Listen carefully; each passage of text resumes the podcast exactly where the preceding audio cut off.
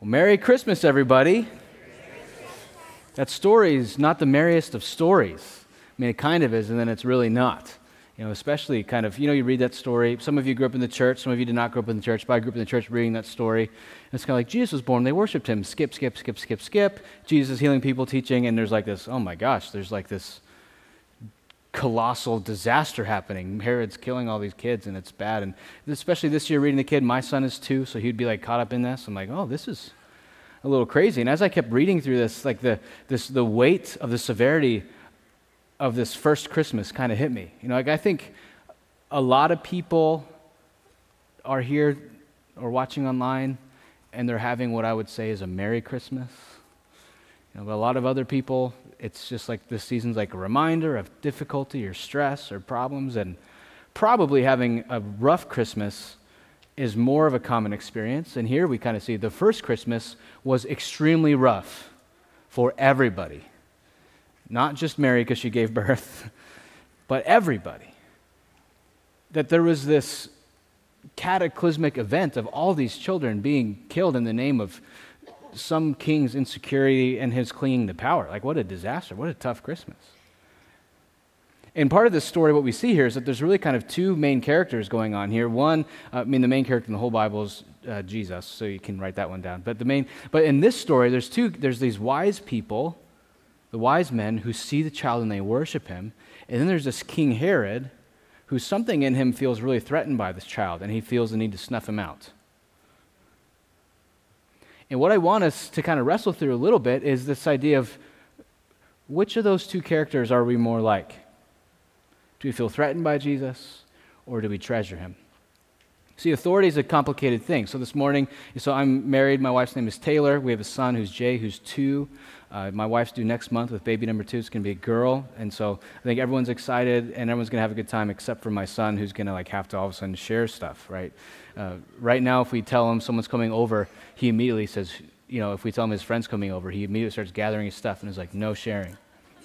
You know, we have a little dog named Calvin, and he goes, we have a cousin named Nylea, and we go, Nylea's coming over. He starts gathering all stuff. He goes, no share Nylea.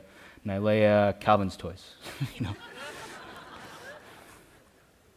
My sphere, my thing, my stuff, it's being threatened by the existence of other people. I gotta hold it in. And it's, you know, it's pretty natural and normal for a 2-year-old. The question is how much of that stays with us as we become adults, and is it good? Because the answer is a lot of it, and no, it's not good. Even this morning, we were being a good Arizona family because it was raining, and when it's raining in Arizona, you gotta turn on the Yule log, right? So we turn on the Yule log, get it going, and the worst part of it is you go to Netflix and you have to type in fire, and then there's this terrible, stupid show called Fireman Sam. I don't know if you've ever seen this show, but it's an abomination. It shouldn't exist. And my son watched 2 of the episodes, and he's like clung to it, and it's like the whiniest, most annoying, shrill kids, and they're just kind of, anyway, I hate it. Can't do it at their house. And so I type in fire to go to fireplace, and Fireman Sam pops up, and then Jay's like, Fireman Sam, Fireman Sam, Fireman Sam. And I'm like, I can't do it. You know, we're not doing this. And so then he goes to reach for the remote. I grab the remote, and I'm holding it. I'm like, Daddy's doing this. And he looks at me, and he goes, I'm doing that. Like no fear in his eyes. I'm doing that. That's mine's. And all of a sudden, my authority became a threat to him, right? Because he knows that me being in charge means he doesn't get what he wants, which is watch that dumb show, Fireman Sam. He wants the wrong stuff, but that's besides the point. But this idea of all of a sudden, he was like this Western movie thing, you know, this town isn't big enough for the 2 of us.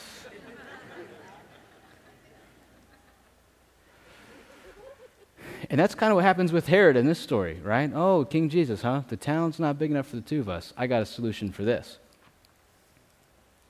Or he thinks he does. So think about yourself. Do you see Jesus as a threat? He's going to come violate your thing.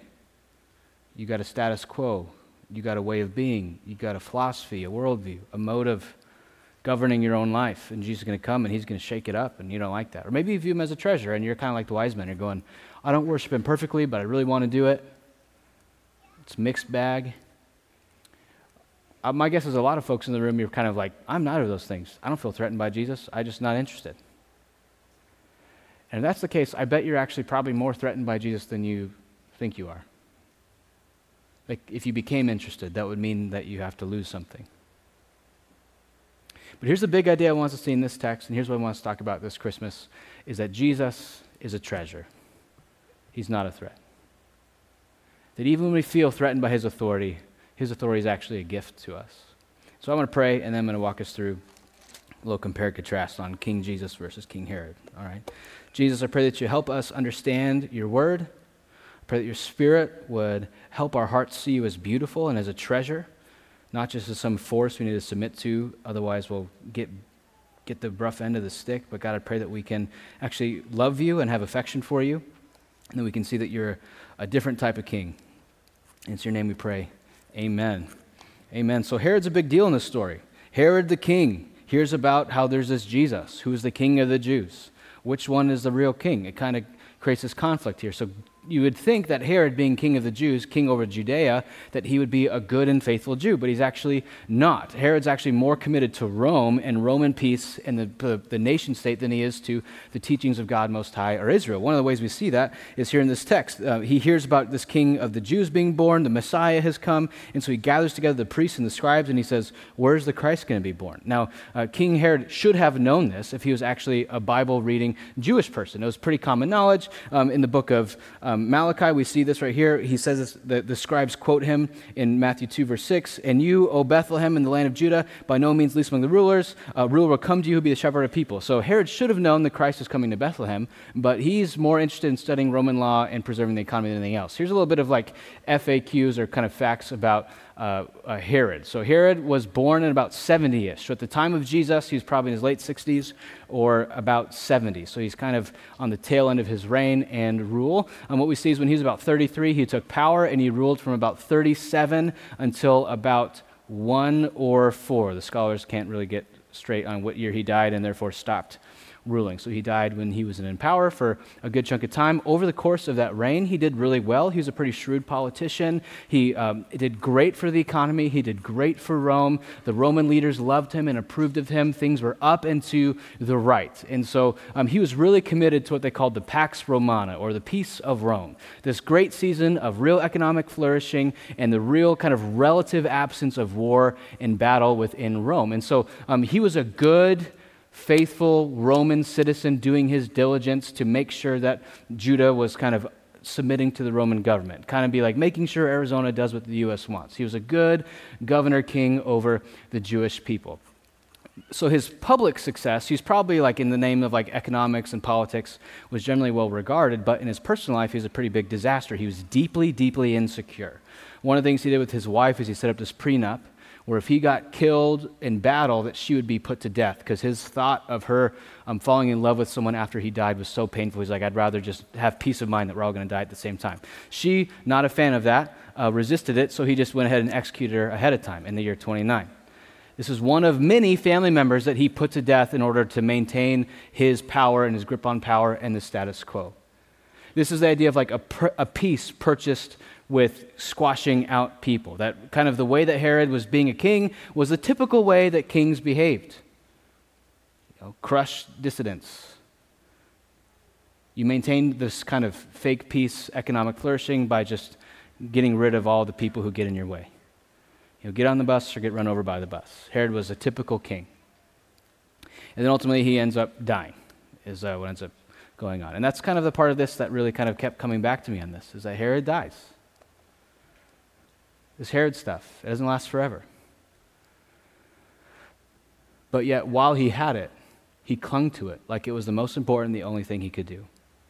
So we see a window into Herod's heart, not just his actions. It's one of the things we get tempted to do as humans is to see people's actions and then believe we know their hearts, which is not always true and rarely is the case true. But here we get a window into Herod's heart. We see his emotions. We see these twice. Now, emotions don't tell us the truth about reality, but emotions do tell us the truth about how we are experiencing and interpreting reality, right? So I can't necessarily say I feel this way, therefore it is this way, but I can't say I feel this way, and this is how I'm making sense of the world around me. So our emotions always tell us the truth about us and how we're interpreting what's going on. And so we see a window into two of Herod's emotions here. First, in Matthew 2, verse 3, when Herod the king heard this, king of Judah, that he heard that the Messiah was here, he was troubled. That means stirred up, shaken. The modern word for this is triggered. He was set off. You know, when your blood pressure goes up and like that fight, flight response kicks in and you have to reapply deodorant or stink the rest of the day. He hears this and he's troubled. And now you think, if this guy was a good Jew who was waiting the coming Messiah, they would have heard that the Messiah is coming, that he would have been elated, excited, finally. But instead he feels threatened. He's troubled by it. This is going to threaten the peace of Rome. This is going to threaten the up and to the right. This is going to threaten the sphere of power that I have. This is going to threaten my kingship. And what happens here is not only is he troubled, but all of Jerusalem is troubled along with him. This is the way that tribes work, is my leader is me. And if you attack my leader, you attack me. So Jerusalem has also kind of been lulled into this positive Rome situation where they're no longer eagerly awaiting the coming king who's going to set them free from their sin, but they're just kind of hoping for status quo, economic process to keep doing its thing. Don't rock the boat. So they hear there's another king, and Jerusalem's tempted and troubled along with them. It's kind of like, I really like In-N-Out, and I heard someone the other day say they don't like In-N-Out, and I felt like personally attacked by that. Herod's the king. There's another king. Well, I feel personally attacked by that. All swept up in it. He's a threatened.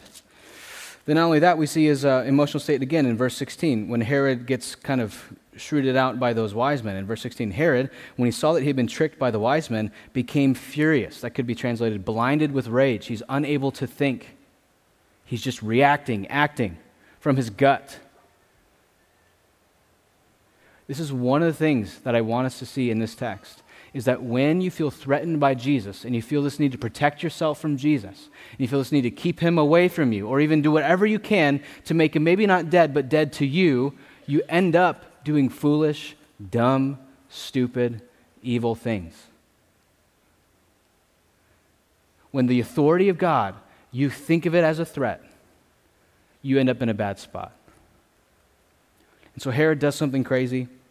He sent and kills all the male children in the region, 2 years old and under. Massacre. Weeping, crying, gnashing. Devastated. Hundreds and hundreds and hundreds of grandparents and mothers and brothers and sisters and cousins and neighbors, all in the name of Herod holding on to power with every last grip he has. That he's fighting and fighting and fighting to have sovereignty apart from Jesus. He's fighting and fighting and fighting to stay the king of his own life. He's fighting and fighting and fighting to make sure he holds on to the reins for as long as possible. And so here's this question. Is what got Herod to be that way? And what got these wise men to be that way? Right? How come some people see Jesus and feel threatened, and some people see Jesus and worship? There's something in them, right? It's the same Jesus, different reactions. You see the wise men, they come, they see him, they fall down, they worship, they open in their treasures, and they give great things away. And here's, I think, the main question is about whether you feel threatened by Jesus, whether you treasure him, is this the answer to this question, is what type of king is Jesus? What type of leader is Jesus? What type of king is he? Because if he's a king like Herod, if he's a king like other kings, if he's a leader like other leaders, then it's a good idea to protect yourself from him. Because those kings and those leaders serve their own interests. And those kings and those leaders do everything they can to maintain their own power, their own control, their own authority. Those kings, those leaders are not preoccupied with the lowest and the least and the lost and the marginalized. They're preoccupied with maintaining and controlling and doing their thing. They're willing to use people to get what they want, not willing to give up what they want in order to help other people flourish. And a lot of us in this room, I bet, have never really experienced really loving, good authority. Bad churches, bad church leaders, bad fathers, bad mothers, untrustworthy, uncles harming us, bosses manipulating us, political leaders twisting and spinning things, that it's so easy to project our bad experiences of leaders and kings onto Jesus, the King of Kings and Lord of Lords.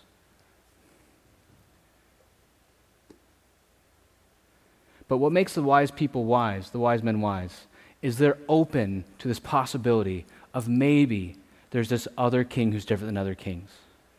And part of the reason I think they're able to go there is because they recognize with sobriety the short-livedness of all this other stuff. That they've been students of the scriptures. They were able to help Herod understand why he was being born in Bethlehem. That they know and can go back and recognize that, look, Herod right now seems like the man who's on the right side of history. Herod right now seems like the King of Kings, Lord of Lords. Herod right now seems like the one who I should try to please him so my life can go well. But guess what? They know Herod's not here for long. Herod's days are numbered. That if I spend my life trying to appease the person who's presently in power, I'm going to end up getting the short end, because guess what? That person in power is short-lived. That every nation, every state, every institution, every leader, Redemption Gateway, the United States, Arizona, Goldman Sachs, Pfizer, all of them going away. And if you spend your life preoccupied with pleasing the leaders of institutions that humans have created, we got to recognize that you're going to spin your wheels and spin your wheels trying to please people that will go away. That's not to say that all those places and things aren't valuable in and of their own right, but they are not God. They are not the King of Kings. They may have been delegated some authority in our lives, but we cannot submit our whole selves to them. We can only submit our whole selves to Christ. This is what the prophet Isaiah writes here in the chapter 40. He says, "Behold, the nations are like a drop from a bucket and are counted as dust on a scale. Behold, he takes up the beaches like fine dust. All the nations are as nothing before him. They are counted by him as less than nothing, an emptiness. And Herod is willing to kill little children for nothing, an emptiness." Jesus is the king who does not kill to maintain some type of fake peace, but he's the king who's willing to be killed in order to purchase true and eternal peace. And when you see him as that type of king, the servant king, the loving king, the kind king, you will happily give him the keys to your life. That if you're submitting to Jesus out of some sense of I better or else, that's just not sustainable. Until you see him as a treasure and as beautiful, and you're going, you know better than me. The other week, I turned my back for 2 seconds and look over, and Jay had the remote to the TV. And he sees that I see him, and he goes, I do that. And I'm going, parenting tension, you don't want to, I was like, okay. I went and sat next to him, and I was like, go for it. And he just hit buttons, did nothing, turned it on, turned it off, couldn't find what he wanted. And eventually, at some point, he got frustrated and went and said, Daddy, do it. And it was like one of those better than usual parenting moments, because usually he would accidentally find something dumb watching it and he'd be content. But this time, he actually failed, and it was perfect because I got to say, you see, you want me to be in charge. Now here we go. And he's like, thank you, Daddy. So happy to see you. And so he had to please me. But I think for a lot of us, until we really experience, we hit the end of our rope and we're stuck in park or in neutral or in reverse, and we come to the end of our own wisdom, the end of our own ability, we want to stay in the driver's seat. We're going to hold on to the keys. But when we figure out that leading our own life is not all it's cracked up to be, that being our own sovereign is not all it's cracked up to be, that outsourcing kingship-level authority to all these broken human institutions and people is not all it's cracked up to be, and I go, I must give the reins to Jesus, the King of Kings, or I'm wasting my life. And that's my hope for us as a church. Those of you who are guests, those who've been here a long time, is that we wouldn't just submit to Jesus because he's threatening us, but we'd willingly, lovingly give ourselves to him because we treasure him, his perspective, his kindness, his care, that he's the King of Kings and the Lord of Lords, and it's his kindness that leads us to repentance. So do you treasure him? Do you see him as beautiful? That's my prayer for us today. Let me pray. Jesus, I do ask that we here as a church, guests and members alike, that we would see you as compelling, as beautiful, as true, that we wouldn't let the wounds of previous leaders or the wounds of previous institutions cause us to not trust you or to treasure you. But I ask that we could be a people captivated by this different kind of king, this servant king who becomes vulnerable on the margins considering the unconsidered, loving the unloved, serving the unserved. And that if you're that type of king, then we want to follow you. God, help us from our hearts, by your Spirit, see that you're the king worth following. It's in your name we pray. Amen.